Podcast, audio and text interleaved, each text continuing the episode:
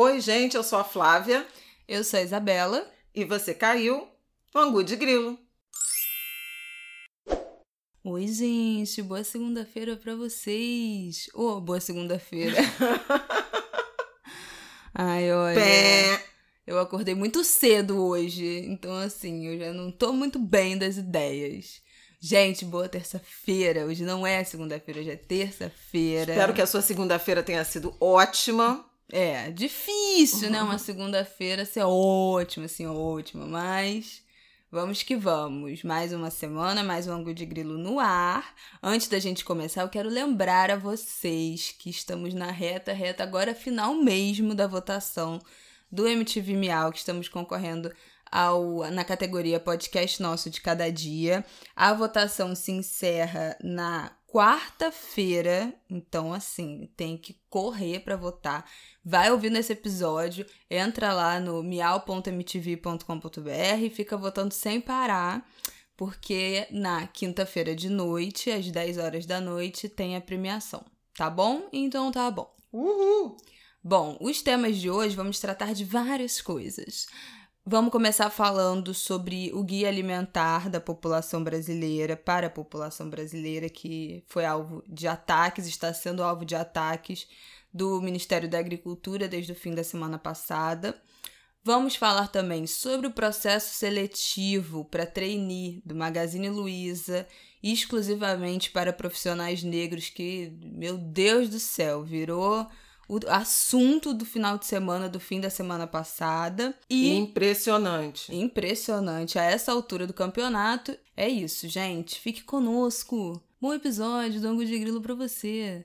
Que eu vou começar, né? É. Guia Alimentar. Bom, na quinta-feira passada, começou a circular a informação de que o Ministério da Agricultura tinha enviado para o Ministério da Saúde uma nota técnica criticando e pedindo a revisão do Guia Alimentar para a População Brasileira. Esse guia é um, um conjunto de diretrizes que todos os países têm fala sobre alimentação, fala sobre saúde de forma muito integrada, assim, com alimentação e com hábitos saudáveis, e ele também é responsável por direcionar todas a, a, a, o cardápio alimentar de repartições públicas, instituições públicas, escolas, universidades, enfim, órgãos Muita de prefeitura. em políticas públicas muito. de alimentação, distribuição de alimentos, refeições, origem da alimentação, né? Tem essa, esse tipo de recomendação. A principal pedido do Ministério da Agricultura de revisão era para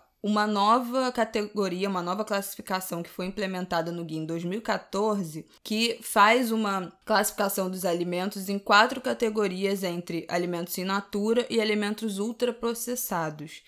E o pedido era exatamente pela exclusão dessa categoria de ultraprocessados, que isso não teria evidências, que seria pseudociência, equivocada e também o guia fala, o guia brasileiro, ele é muito aclamado no exterior pela OMS, por órgãos internacionais, serviu de exemplo para a construção de, de guias alimentares de vários países, é um dos quatro melhores guias do mundo, principalmente porque ele tem uma proposta de enxergar a alimentação de forma muito ampla. Então fala, inclusive, sobre agricultura, sobre eh, agricultura familiar, fala sobre o efeito estufa, fala sobre mudanças climáticas, inclui todos os aspectos de saúde, de, de doenças que podem ser afetadas ou agravadas ou causadas por uma má alimentação. Então ele não se prende só na questão da comida. E também fala que a redução de consumo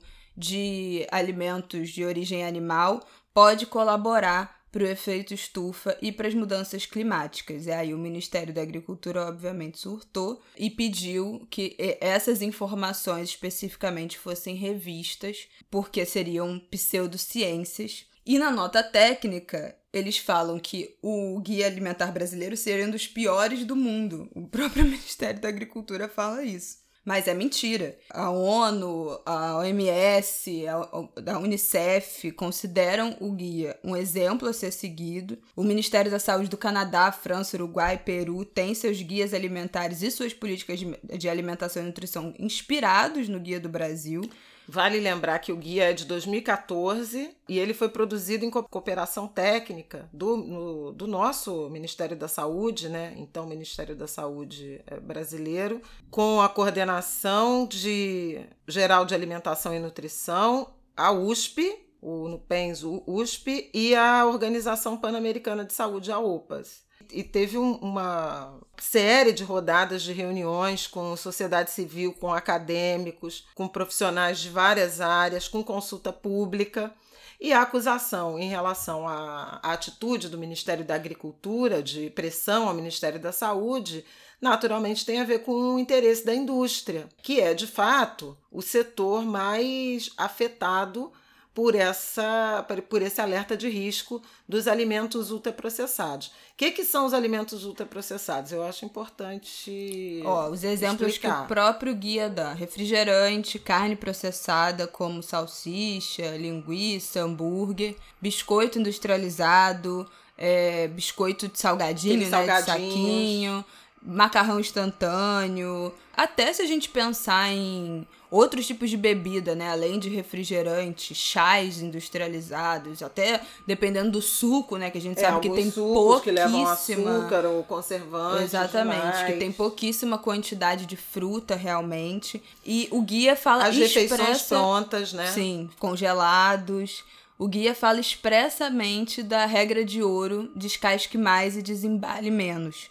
No caso, isso obviamente atinge muitos setores da indústria, principalmente quando fala do consumo de carne, faz a relação do consumo de carne e itens de origem animal com mudança climática e efeito estufa, e que a redução desse consumo ajudaria os impactos no clima. Isso não agrada a todos. Então, e, e aí, em razão dessa, dessa atitude do Ministério da Agricultura, que vem muito uh, na direção de apoio à indústria, né, aos setores do agronegócio, inclusive pela dimensão da sustentabilidade que está contida no guia, a Aliança pela Alimentação Adequada e Saudável uh, organizou um manifesto, é, escreveu, redigiu um manifesto e está recolhendo assinaturas. Esse documento vai ser entregue ao Ministério da Saúde no próximo dia 24 de setembro. E eles estão é, recolhendo assinaturas de pessoas físicas e de instituições. Até essa manhã de segunda-feira, 34 mil brasileiros já tinham assinado e 250 instituições. Inclusive, chefes, né, como a Rita Lobo, a Paola Carrossela, Carrossela o Átila Yamarino, que é o biólogo, né, que tem falado bastante aí sobre a questão da saúde da Covid, e tem um engajamento forte, né, na direção desse, desse ofício, que também vem acompanhado de uma nota técnica em defesa do guia. E eles falam das doenças crônicas, como Isabela já chamou atenção, sobre a necessidade do cuidado integral com a alimentação.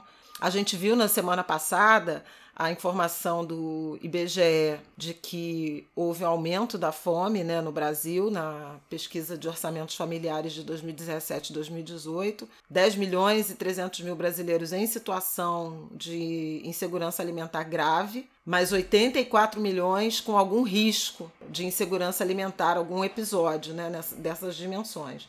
Então, uma situação muito grave, porque, inclusive, é, nesses momentos em que você tem queda de renda, aumento de desemprego, agravamento de crise social em razão da pandemia, né, de toda essa crise que a gente está vivendo, a tendência é um aumento desse tipo de alimentação industrializada, massa, em detrimento da comida in natura, por falta de renda, por a, a, dieta brasileira, uma das dimensões de insegurança alimentar que o IBGE chama atenção, a insegurança leve, ela é uma espécie de troca. Você tem preocupação de não ter dinheiro para comer e faz algumas trocas de alimentos, em tese, mais saudáveis, porém mais caros, né, por outros mais baratos. É aí que, que rola, por exemplo, a troca de arroz por macarrão, de uma carne ou de um frango por ovo ou salsicha. A segunda escala, o segundo nível, que é a moderada, já é alguma falta de comida. Então você reduz a, a variedade da dieta ou suprime uma das refeições, um lanche, um café, o almoço ou o jantar, e a grave é não ter comida mesmo em algum momento. Então a gente está no meio desse, desse debate, e um debate que envolve muito aumento do, do consumo de alimentos em natura, de comida fresca, feita em casa, que inclusive é um debate que alcança a questão de gênero, porque de modo geral essa atribuição cai para a mulher então, você é, fazer uma escolha de cardápio de comida industrializada, ela acaba aumentando a culpa feminina, porque não está em casa para cozinhar, confinando a mulher ainda mais né, a essas atividades domésticas. Tem sempre, eu debato muito com o pessoal da Aliança em relação a isso, chamando atenção para a questão de gênero.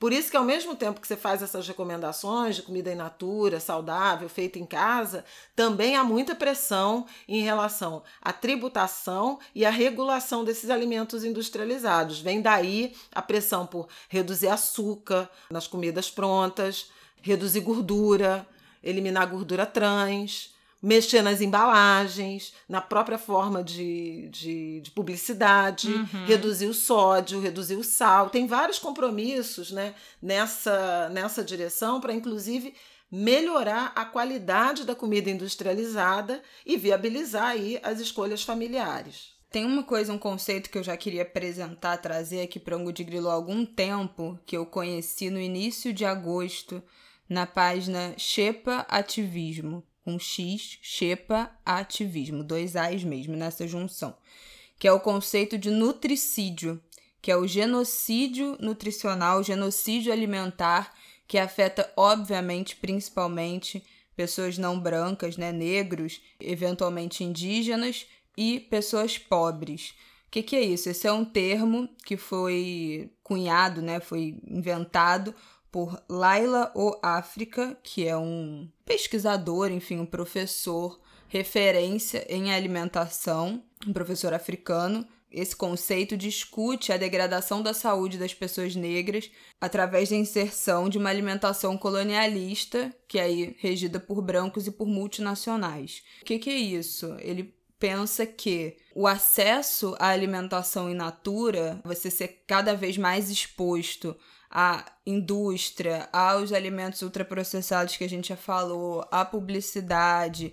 E aí, com isso, o, esses produtos são muito baratos, né? Os processados. Salsicha é muito barato, o pacote de biscoito é muito barato. É muito mais barato você ir num supermercado e comprar um pacote de biscoito do que um quilo de tomate, ainda mais com a alta que teve no tomate nos últimos, nos últimos tempos. A dificuldade de você conseguir alimentação também orgânica, sem agrotóxico. O nutricídio não trata somente de produtos industrializados, mas também de uso de pesticida, né? O quanto isso vai envenenando a população. E como a população, principalmente pobre, e aí no Brasil, né, a gente está falando principalmente da população negra, fica refém dessa alimentação pobre em nutrientes. E às vezes enganada, né? Às vezes achando que a embalagem do biscoito vem dizendo, ah, vitamina A, acrescentada de vitamina B12, não sei o quê, e acha que por causa disso esse é um alimento saudável quando não é. É um alimento ultraprocessado, é um alimento cheio de açúcar, cheio de sódio, cheio de conservante, cheio de corante. E como essa também é uma forma de genocídio. Tem várias pessoas que já debatem isso há algum tempo, esse não é um debate novo, né? Falar que a população negra também morre pela boca, pelo que come, porque acaba sendo empurrada pela falta de renda, pela falta de informação a um tipo de alimentação que é muito nociva para a saúde. De certa forma, também acaba sendo enganada a enxergar essa alimentação como um status, né? Porque se você ter condição de dar um comprar o biscoito que a sua filha gosta, isso é considerado uma, uma vitória, né, para algumas famílias, para as famílias pobres. Acho que gente que está ouvindo aqui a gente vai saber disso, né? Você poder comprar queijo, presunto, pro, pro café da manhã, você poder escolher qual biscoito você é. quer, você poder comprar iogurte. O iogurte, o bolinho, né? O biscoito recheado da merenda. E tem uma, uma dimensão também que é das características regionais, que acabam Sim. sendo apagadas. Ele né? fala também isso. Alimentação.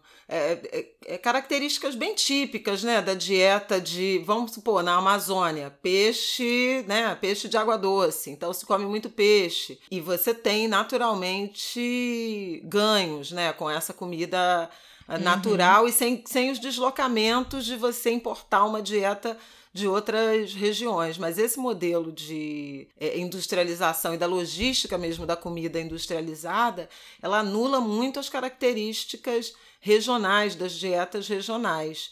E isso põe fim a anos né, de, de tradições, de hábitos, inclusive da saúde física, que já tá, que é muito, ao longo do tempo, adaptada a um tipo de alimentação. Não é à toa que a gente tem informações sobre a dieta dos japoneses e, e todas as condições de saúde dos japoneses em razão do tipo de comida que se come, ou a dieta mediterrânea, né? Que também tem muito peixe, que tem, enfim, é uma dimensão de aniquilamento, né, das tradições locais, dos hábitos alimentares locais. Sim, nesse termo fala exatamente disso. Como o nutricídio vem acompanhado do apagamento de povos e culturas, da autonomia né, dessas culturas sobre a sua própria alimentação. Isso leva ao adoecimento né, de populações inteiras, de grupos culturais inteiros, e depois a dependência na indústria farmacêutica, como isso está tudo interligado. Uma coisa para a gente pensar é como é mais barato a gente comprar um produto que passou por várias processos dentro de uma indústria que fica a centenas, milhares de quilômetros da nossa casa, mas comprar um produto de agricultura familiar de um agricultor, de uma família que fica a 100 quilômetros da nossa casa é muito mais caro. Qual foi a equação que, que possibilita isso? Qual é o lobby que está dentro dessa lógica? Tem um perfil que eu gosto muito de seguir, que é da Sapa Vegana que é a Luciene Santos. Ela é sapatão, periférica, afro-vegana, é assim que ela se apresenta. E o perfil dela no Instagram fala desse lugar do veganismo acessível. Como existe um mito também de se você consumir frutas, legumes, verduras, vai ser muito mais cara, é uma alimentação muito mais cara. E ela mostra toda semana a feira que ela vai, ela gasta tipo 30, 35 reais e compra uma infinidade de fruta e comida, enfim. Como isso às vezes sai muito mais barato do que comprar carne e alimentos processados, mas além da dificuldade do acesso à informação, a gente também precisa entender, antes de sair falando em nome do veganismo e da obrigatoriedade de seguir, que a carne é também um alimento que é status, né, para as famílias pobres, para as famílias brasileiras. Você poder comprar uma carne de qualidade para sua família, isso tem outros significados que não tem a ver com simplesmente a qualidade da alimentação, tem outros significados no status, na condição financeira dessas famílias. Então é um debate muito profundo, né, que começa de grandes jogadas de publicidade, de lobby de indústria, de lobby de agrotóxico, de encarecimento dos produtos in natura, porque a gente sabe também que é caro. Você vai comprar no mercado, se você não tem feira perto da sua casa, tudo fica vai ficando muito mais caro. Esse tipo de alimentação, principalmente os alimentos fora que estão fora da estação e a gente não é instruído a procurar quais são os alimentos da estação. Também tem um debate que a gente tem que trazer, que a gente já falou aqui, como o trabalho doméstico da alimentação, de cozinhar, é um trabalho que não rende e é um trabalho que não tem fim, né? Então, assim, ah, vamos comer comidas saudáveis. Vamos. Quem é que vai cozinhar três tipos de legumes diferentes, arroz, feijão, uma opção de proteína, lavar três pés de, de alface para a família inteira. Isso demanda muito tempo. É muito mais rápido para uma, uma mãe solo que não tem o dia inteiro, que tem que sair para trabalhar, que tem que cuidar dos filhos, que tem que cuidar da casa, fazer um macarrão com salsicha. Não tem a menor dúvida de que é muito mais rápido. Então também entram outras questões da rotina familiar, de como as mulheres são sobrecarregadas, como também esses ultraprocessados são prioridade, porque, né, fazer um lanche no meio da tarde para o seu filho, preparar um lanche, também é uma coisa que demanda tempo, é muito mais rápido você pegar e abrir um pacote de biscoito, né, se você não tem alguém tá 100% disponível, alguém, algum funcionário na sua casa, ou se você não está 100% dedicado àquela rotina de casa. E veja, Isabela está trazendo um debate privado, familiar, mas esse tema ele alcança fortemente políticas públicas. Uhum. Daí a relevância do guia. Por quê? Como é que esse debate que ela está trazendo da, da qualidade da alimentação, por exemplo, para uma mãe solo que trabalha, etc., ele se relaciona com a merenda escolar e com a necessidade de a merenda escolar é, apresentar esse cardápio mais variado uhum. de comida fresca, saudável, não industrializada e o quanto ele se relaciona também com a produção de agricultura familiar da localidade. Sim. Então veja que vira um, um ciclo, né, virtuoso de produção que não envolve, por exemplo, a escola comprar a comida pronta ou a lata de salsicha ou seja lá o que for. Nada contra a salsicha, gente. Eventualmente como salsicha também mas entendam o, o, conceito né, de construção de um ciclo saudável de alimentação que também não sobrecarreguem e levem mais culpa né, é, às mulheres e às mães. Eu acho esse debate importante. Sim. Outra coisa que eu acho que, e já que estamos em período de agenda eleitoral, é pensar também o quanto esse debate das características regionais de alimentação se relacionam com urbanização e com moradia. Onde foram parar as árvores frutíferas, né, das regiões, das cidades, das praças, uh, dos espaços, onde foram parar os quintais e as pequenas hortas. Uhum. Então, assim, os, os ambientes domésticos, né, os espaços habitacionais, também foram completamente destituídos de espaços para, por exemplo, cultivo, desmatados, então você não tem vegetação, você não tem árvore, você não tem árvore frutífera, você não tem a, a possibilidade de um plantio, seja comunitário, seja familiar. Então, é, isso também envolve essa questão da alimentação saudável, do acesso à comida, também envolve muito fortemente as condições de urbanização e a qualidade da moradia. Tem é, pesquisas no IBGE que mostram isso, a produção para consumo próprio, e muito fortemente é, é, afetada por produção de alimentos. Então, famílias que têm seu pedacinho de, de terra planta e come. Planta mandioca, planta batata, planta folhas, enfim, tem seu quintal com umas galinhas e dali tira os ovos e dali tira a própria proteína animal. Então, é, tudo é muito, muito relacionado e, e toda vez que a gente é, ouvir falar de uma ponta dessa cadeia, é importante fazer um exercício de aprofundamento para pensar aonde cada uma dessas provocações, recomendações, elas podem estar tá tocando e ativando, ou quem pode estar tá interessado em destruir essa linha de raciocínio, essa cadeia de produção. Sim, todo mundo tem alguma memória familiar de ah, porque no quintal da minha avó tinha árvore tal, tinha um pé disso. Eu tenho essa memória de uma casa que, é, que a minha avó morou, que a gente plantou um pé de mamão, tinha um mamoeiro enorme no, no quintal. Tinha pé de boldo, de capim-limão, a gente já plantou cenoura feijão, enfim, essa relação de também as crianças saberem de onde vem a comida, né? Porque hoje em dia você abre, é, é, a comida vem de um pacote, né? De onde é que vem a comida?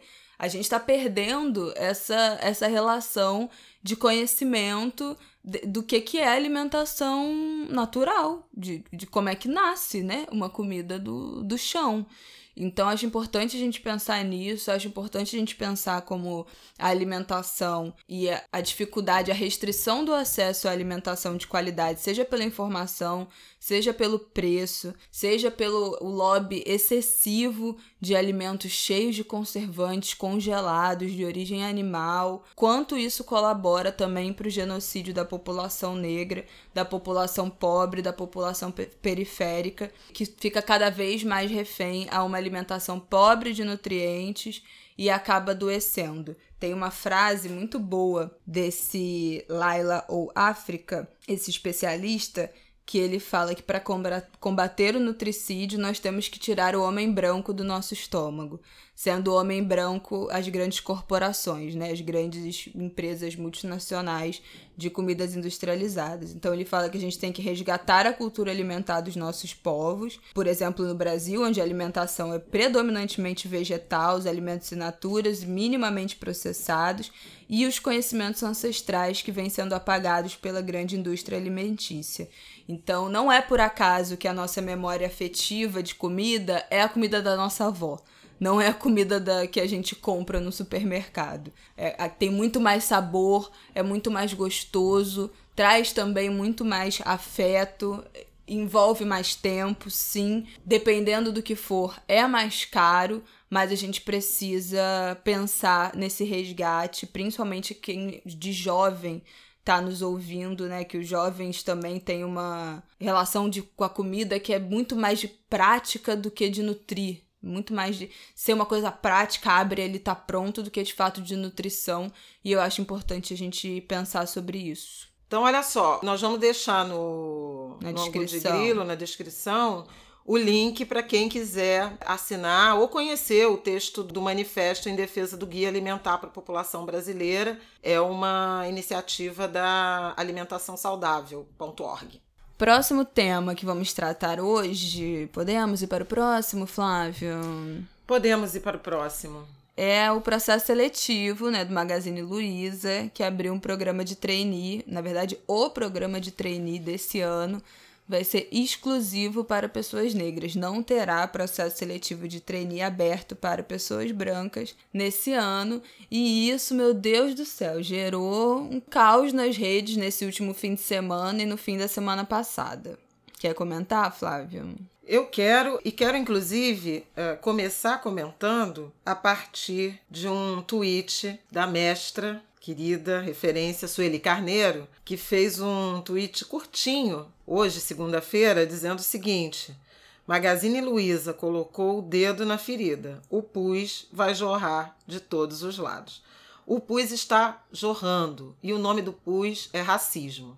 Eu cito a Sueli Carneiro e queria também começar trazendo um artigo que Frederico Trajano, filho de Luísa Trajano, que é a dona né, da Magazine Luiza e a mulher mais rica do Brasil, ele escreveu no Brasil Journal dizendo: o título é Por que criamos um programa de liderança só para negros? Primeiro, quero louvar a honestidade de a empresa ter é, se confrontado, olhado no espelho do próprio racismo e está admitindo isso. Mas a, as informações que ele apresenta são evidências de coisas que a gente tem comentado aqui várias vezes no Angu de Grilo e dessa necessidade, dessa simetria da representatividade. Ele escreveu, por exemplo, que a Magazine Luiza tem 40 mil funcionários e mais da metade desses funcionários são pretos ou pardos. No entanto, só 16% dos cargos de liderança, como liderança você entenda chefia, cargos gerenciais, são negros. No comitê executivo, que é, portanto, a diretoria, né, a instância mais hierárquica mais alta da companhia, não tem nenhum negro. E no conselho de administração, que ele escreve, que é, costuma ser elogiado pela diversidade que contém, tem uma alta participação de mulheres, não tem nenhuma mulher nem nenhum homem negro ou negra. E revela também que dos 250 trainees formados nos últimos anos, ele não especifica quantos anos, somente 10 eram negros. Então, veja, é o caso típico de uma empresa vencedora, né? uma das líderes, dos destaques, da, da, das âncoras do varejo nacional. Varejo esse que está distribuído e tem o público negro, os brasileiros negros, como mercado consumidor. Né? Mais da metade dos brasileiros se autodeclaram pretos ou pardos. E o potencial de consumo né, do Brasil negro passa de 1,7 trilhão, segundo dados do Instituto Locomotivas, para o Data Favela. E ainda assim, você tem esse nível de exclusão, que só permite, que só permitiu até aqui a presença de pessoas negras nas posições subalternizadas, né, operacionais e não nas decisões de gestão, ah, de conselho, que são efetivamente as instâncias que são capazes de mudar algo na estrutura uhum. empresarial. Eu não apenas louvo a iniciativa de um processo de trainee orientado para jovens negros, mas a honestidade com que Magazine Luiza está tratando o apagamento, a invisibilidade, a ausência de negros na sua estrutura corporativa. O que eu acho que não estava na conta, mas também não chega a surpreender, foi a reação das redes sociais, subindo a hashtag racismo, como se fosse uma atitude racista, uma empresa que ao longo dos seus 63 anos de existência invisibilizou a presença negra nos seus quadros é, de comando, de liderança, ter decidido fazer um processo de trainee orientado a essa, ao aumento da diversidade racial nos seus corredores. É realmente impressionante. Houve o pronunciamento de uma ju juíza do trabalho que disse que, na minha Constituição, isso é racismo. Eu não sei qual é a Constituição dela, não é a Constituição brasileira. A Constituição brasileira prevê a igualdade e coíbe né, e criminaliza a discriminação por raça, credo, gênero, tudo isso que a gente já sabe, qualquer animal treinado, alfabetizado, sabe que a forma de você construir igualdade numa sociedade profundamente desigual é construindo mecanismos afirmativos de construção da igualdade. Ou, em outras palavras, privilegiando os desiguais na direção de construir igualdade. Por isso, é não apenas ou é má fé cínica, ou é burrice, estupidez aguda, dizer que um processo de ação afirmativa é racismo ou racismo reverso. Né? Eu acredito mais em má fé do que em estupidez dessa gente, embora não seja difícil né, também identificar a ignorância alheia. Também queria chamar atenção para o uso político disso. Algumas figuras né, da política, especialmente ligadas à extrema-direita, ainda em, em ascensão, no Brasil se arvoraram em dizer que vão notificar o Ministério Público uh, contra o Magazine Luiza para rever essa posição racista, etc. E gente boa, honesta, bem intencionada, companheiros de, do ativismo negro, estão compartilhando essas pessoas que estão claramente numa estratégia para ganhar projeção e se reeleger ou se eleger no pleito de, de 2000 e 2020. Então, assim, um apelo é pela por um pouco mais de conhecimento do ponto de vista do direito e outro apelo é para não se deixarem manobrar por projetos políticos ancorados em desqualificar a luta uh, das pessoas negras por direito. Então, assim, é, são dois pontos que eu queria colocar. Vou deixar a Isabela falar e vou trazer o parecer do Ministério Público do Trabalho em relação às ações afirmativas. Quero comentar duas coisas. Primeiro, porque eu fui uma das que parabenizei muito o Magazine Luiza por, essa, por esse processo. Eu acho importante a gente parabenizar a transparência, né? Como minha mãe falou, vi muita gente no fim de semana falando eles poderiam ter feito um processo normal e só ter escolhido candidatos negros e não ter anunciado. Mas é importante que eles anunciem.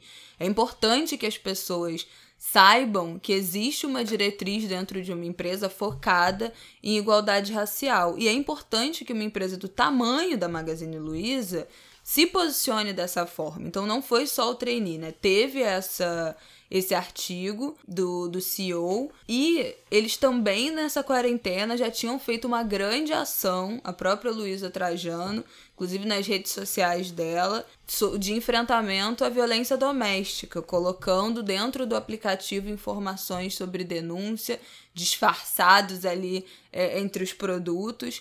Então, é uma empresa que tem pensado em gênero e raça. Então, eu acho importante a gente falar disso. Magazine Luiza foi a empresa que mais teve crescimento de valor de ação durante a, a pandemia.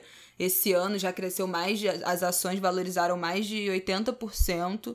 Então, é a empresa brasileira que desempenhou melhor dentro dessa, dentro dessa crise. Mas, o que eu acho importante pontuar Eu vi muita gente rebatendo, quem estava parabenizando, né, a empresa, comemorando esse processo, rebatendo, falando: ah, mas eles estão querendo comprar os correios. Gente, não é porque uma empresa fez uma. pleitou um processo de igualdade racial, de propondo mais igualdade dentro da empresa, que ela vai se tornar uma estatal. Ela ainda é uma empresa. Magazine Luiza vale, vale 60 bilhões de reais, é o valor de mercado.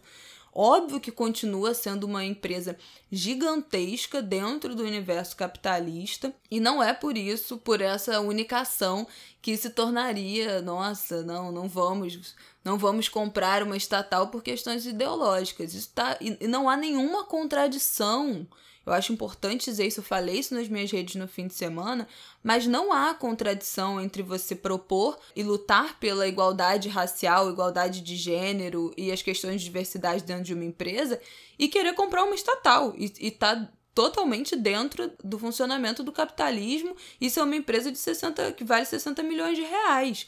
Isso está dentro da mais perfeita ordem. Todo mundo sabe que diversidade vende. Diversidade acarreta lucro e valorização de empresas, principalmente no cenário internacional.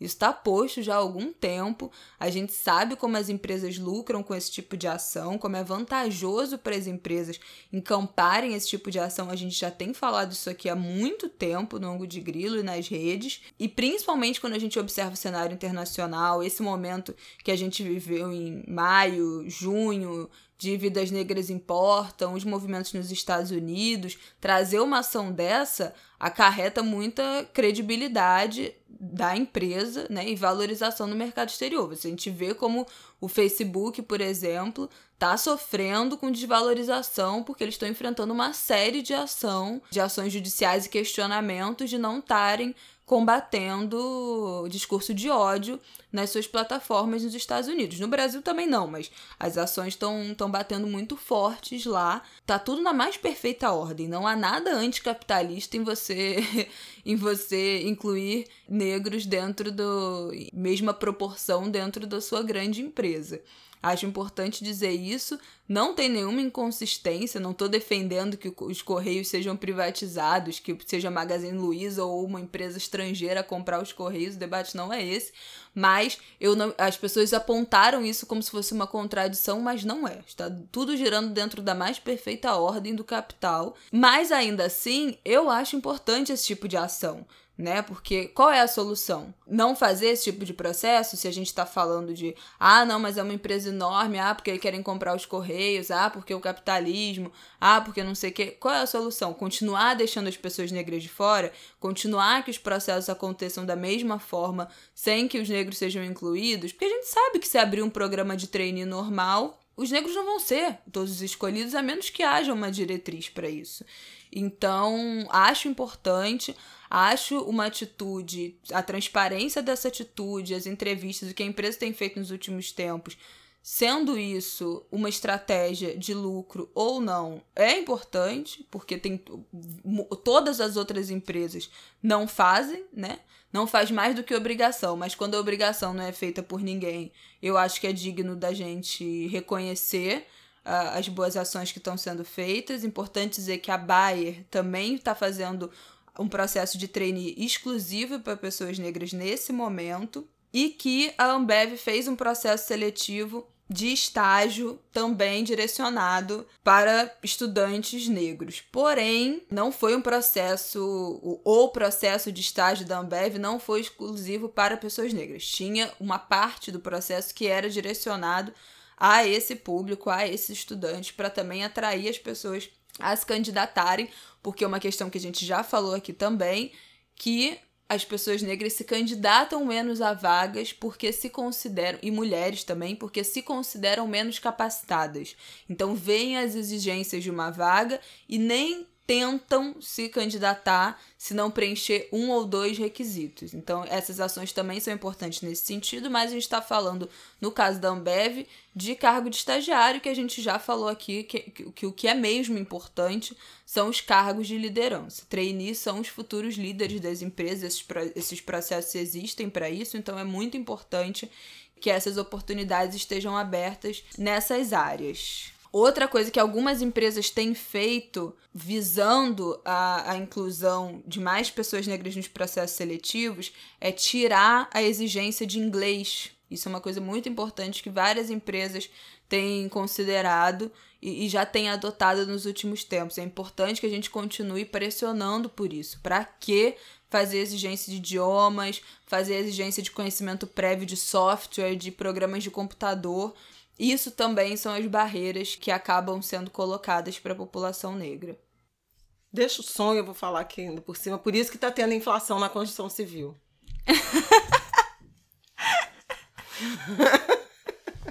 Não sei se vocês estão ouvindo barulho de obra, mas a gente já se mudou de lugar durante essa gravação por causa do barulho. Não está sendo fácil.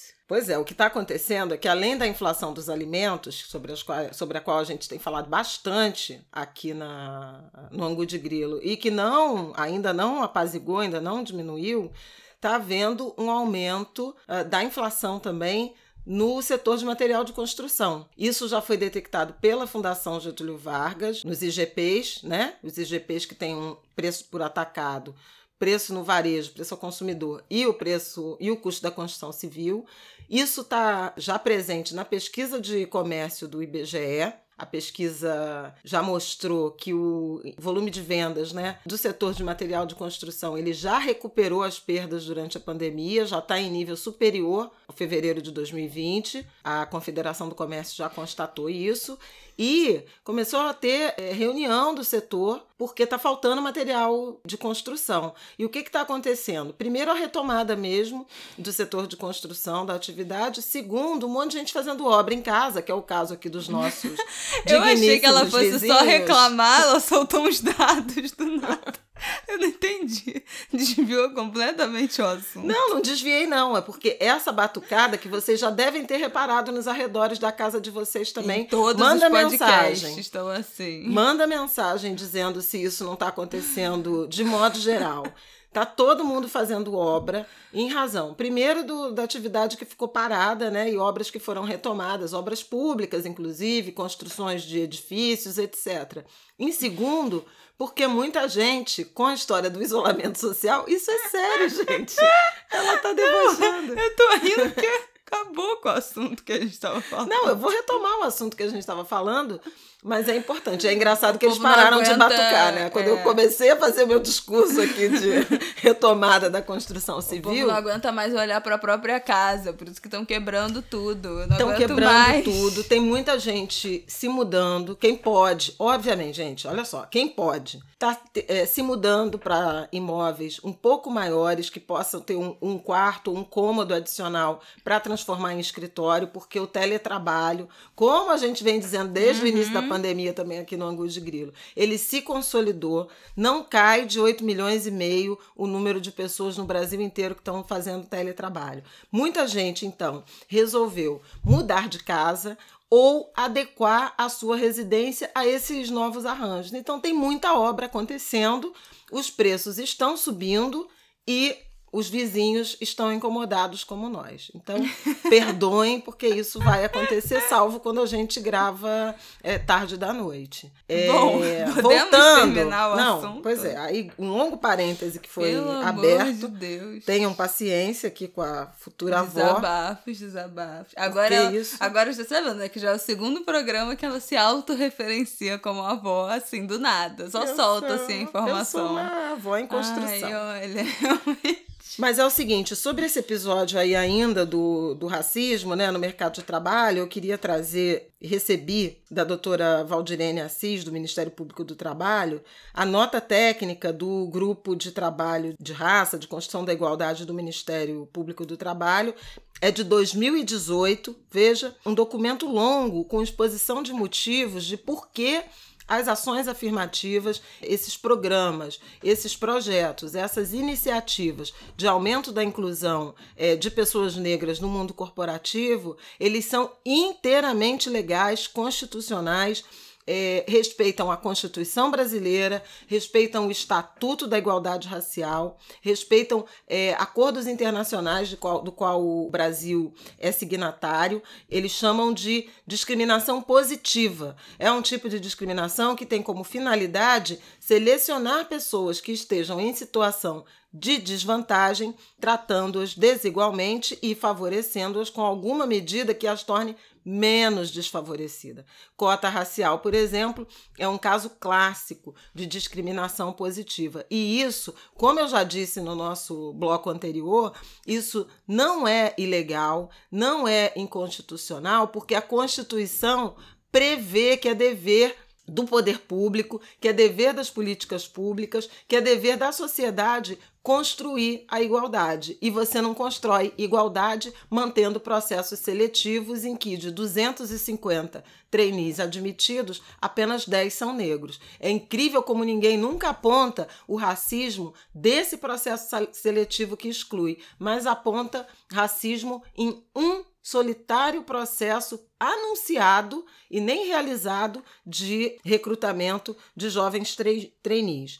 Em razão da polêmica do fim de semana, o Ministério Público do Trabalho soltou uma nota pública reafirmando sua posição em relação a medidas né, de inclusão de jovens negros, né, de pessoas negras no mercado de trabalho, e isso é parte de uma estratégia que o MPT denominou Projeto Nacional de Inclusão Social de Jovens Negras e Negros no Mercado de Trabalho. Então, a, a briga, se ela realmente chegar à justiça, vai ser boa, e eu preciso lembrar que o Supremo Tribunal Federal, em mais de uma ocasião, já se manifestou pela constitucionalidade das políticas de ação afirmativas expressas na reserva de cotas para negros, jovens negros em universidades públicas e também nos concursos públicos. Ponto final. Eu detesto conversar sobre esse assunto, porque e? realmente é muito irritante. Depois de mais de uma década, de uma década e meia de políticas de cota, de debate, de decisão judicial, de parecer do Ministério Público do Trabalho,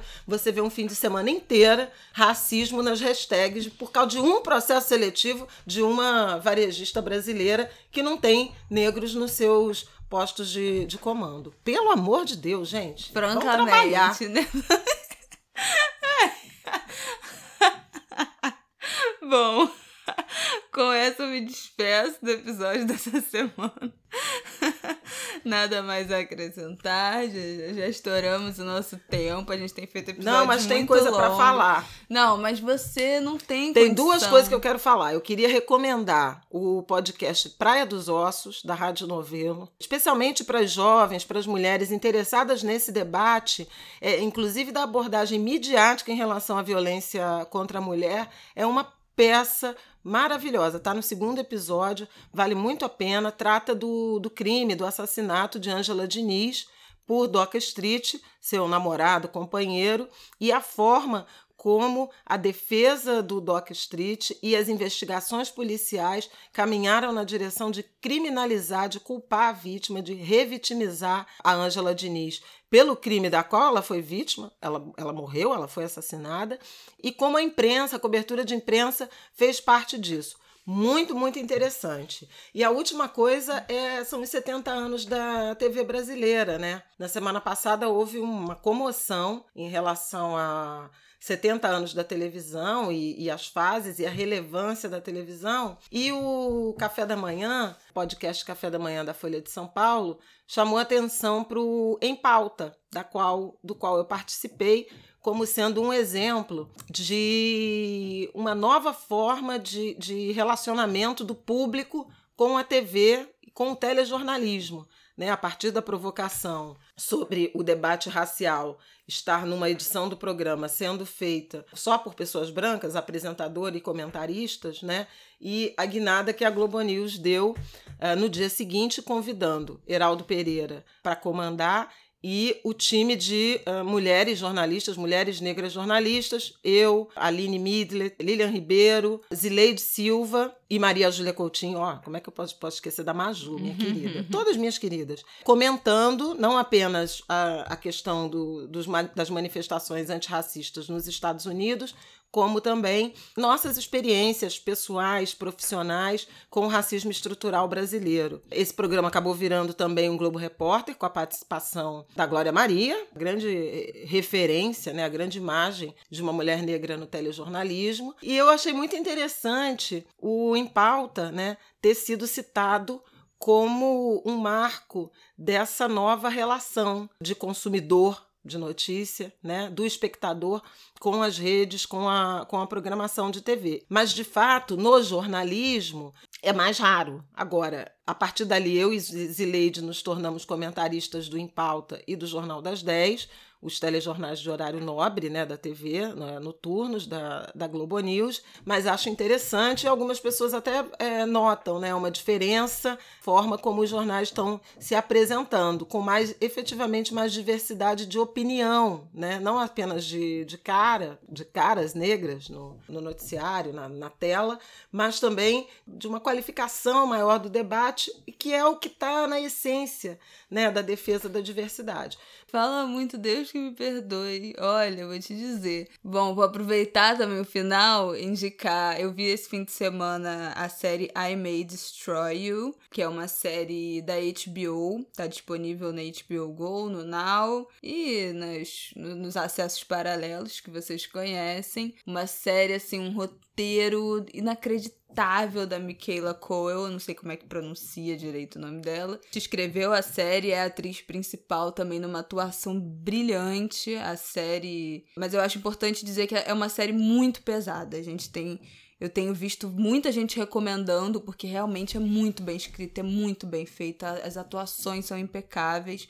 A história de uma menina de uma jovem, toma uma bebida com droga, ela é drogada e a partir daí muita coisa da vida dela se desenrola. Grande processo de, de durante um ano de rever a vida, encarar muitas questões de gênero, de raça, enfim, não quero dar spoiler. Eu acho importante dizer, apesar de tantas recomendações, que é uma série muito pesada, trata de estupro, de abuso, de assédio, de muito racismo, de LGBTfobia, cara, de questões com pai, questão com mãe. Então, assim, ela tem muitas camadas, não, ficou nada de fora. Você pensa todos os desgraçamentos mentais que existem, então, nessa série. E quero fazer essa recomendação, mas também esse alerta, porque tenho visto muito pouca gente alertar eu fui ver a série bem descompromissada, assim, sem saber, meio às cegas. Era, era muito mais pesado do que eu imaginava. E acho que pode despertar muitos gatilhos em pessoas que, principalmente mulheres que tenham sido vítima de, de estupro, de violência sexual. Então deixa esse alerta. Mas é uma série impecável, assim, tecnicamente e que com certeza no ano que vem vai ganhar uma dezena de prêmios. Fica a indicação de I May Destroy You se você tiver estômago e estiver vivendo um bom momento da sua vida, para você mergulhar nesse universo. E é isso. Né, querida? Eu acabei de assistir Criando Dion, acho que é Dion. Da Netflix. Da né? Netflix. Também tem um tanto de afrofuturismo, o menino tem superpoderes, mas tem umas coisas meio chatinhas, mas é interessante, é muito bonitinho e tem muita referência com ancestralidade, com. Eu, tô muito mobilizada para esse tema, né? É, criação de meninos negros. Hum, né? É super interessante, porque além da família negra, né, que é o Dion e a mãe, ele tem uma melhor amiga que é uma menininha com deficiência. Ela usa cadeira de rodas e é muito interessante a inclusão, os diálogos, inclusive, que eles têm é, em relação a como os espaços né, são, não são inclusivos, ou são, né, ora são, horas não, ora não são. Muito bacana mesmo esse lado, especialmente da convivência das crianças com a trama. É, recomendo, não é excelente, mas é boa e vai ter uma segunda temporada. E para quem gosta de assuntos macumbeiros, macumbeiricos, já saiu o Candomblé em Tempos de Crise, o novo livro do Babalorixá, Márcio de Jagum. Eu tive a honra de escrever um dos prefácios, mas é muito interessante porque Ele foi convidado para escrever sobre é, o candomblé e a pandemia, e, na verdade, o livro virou uma grande pesquisa sobre a história das, das, religiões de matriz africana, candomblé e umbanda. E aí ele traz uma, uma reflexão muito interessante sobre candomblé em tempos de crise ou de pandemia, quando não foi crise, né?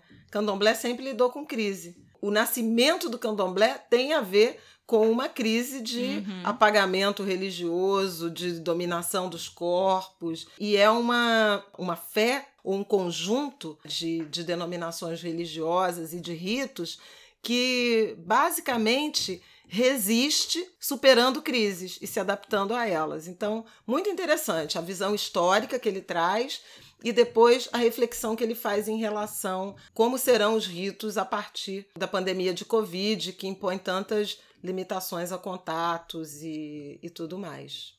É isso. É isso, gente. Um beijo. Até semana que vem. Boa semana para vocês. Tudo de bom. Se cuidem. Usem máscara. Tá, queridos? Semana que vem estamos aí. Boa semana. Axé. Usem máscara. O nosso próximo programa já terá sido depois do Cosme Damião. Então, um lindo Cosme Damião. Eu tô com Como o coração possível, apertado, porque é. a gente não vai poder dar doces esse ano, à luz do que está acontecendo, da pandemia, mas encontramos um jeito de fazermos nossa homenagem. Vamos participar contribuindo com o Cosme Damião do coletivo Fala Cari, que aliás está recebendo doações. Vocês podem ver aí o perfil do Fala Cari, da Buba Guiar, e vamos fazer as nossas homenagens e oferendas em casa, como é o recomendável nesses tempos de pandemia. Axé, salve as crianças, salve a beijada, salve Cosme Damião e do Um, e que a gente no ano que vem possa retomar a nossa tradição religiosa e familiar de distribuir os nossos saquinhos de doce às crianças na rua. Axé. É isso, gente. Para quem ano passado a gente fez um episódio na semana de Cosme Damião, falamos disso, chama Salve as Crianças que a gente falou da tradição de dar doce na nossa família. Então, se vocês quiserem saber mais um pouquinho como isso funciona pra gente, vai lá. É o episódio número 5 do Ango de Grilo, tava no começozinho. Olha. Também nesse episódio a gente tratou da morte da menina Ágata, de 8 anos, que tá fazendo um ano da morte dela essa semana. Importante hoje, dizer. Hoje, dia 21 um. de setembro, estamos aí, engajados no Justiça por Ágata. É isso. Um beijo, até semana que vem.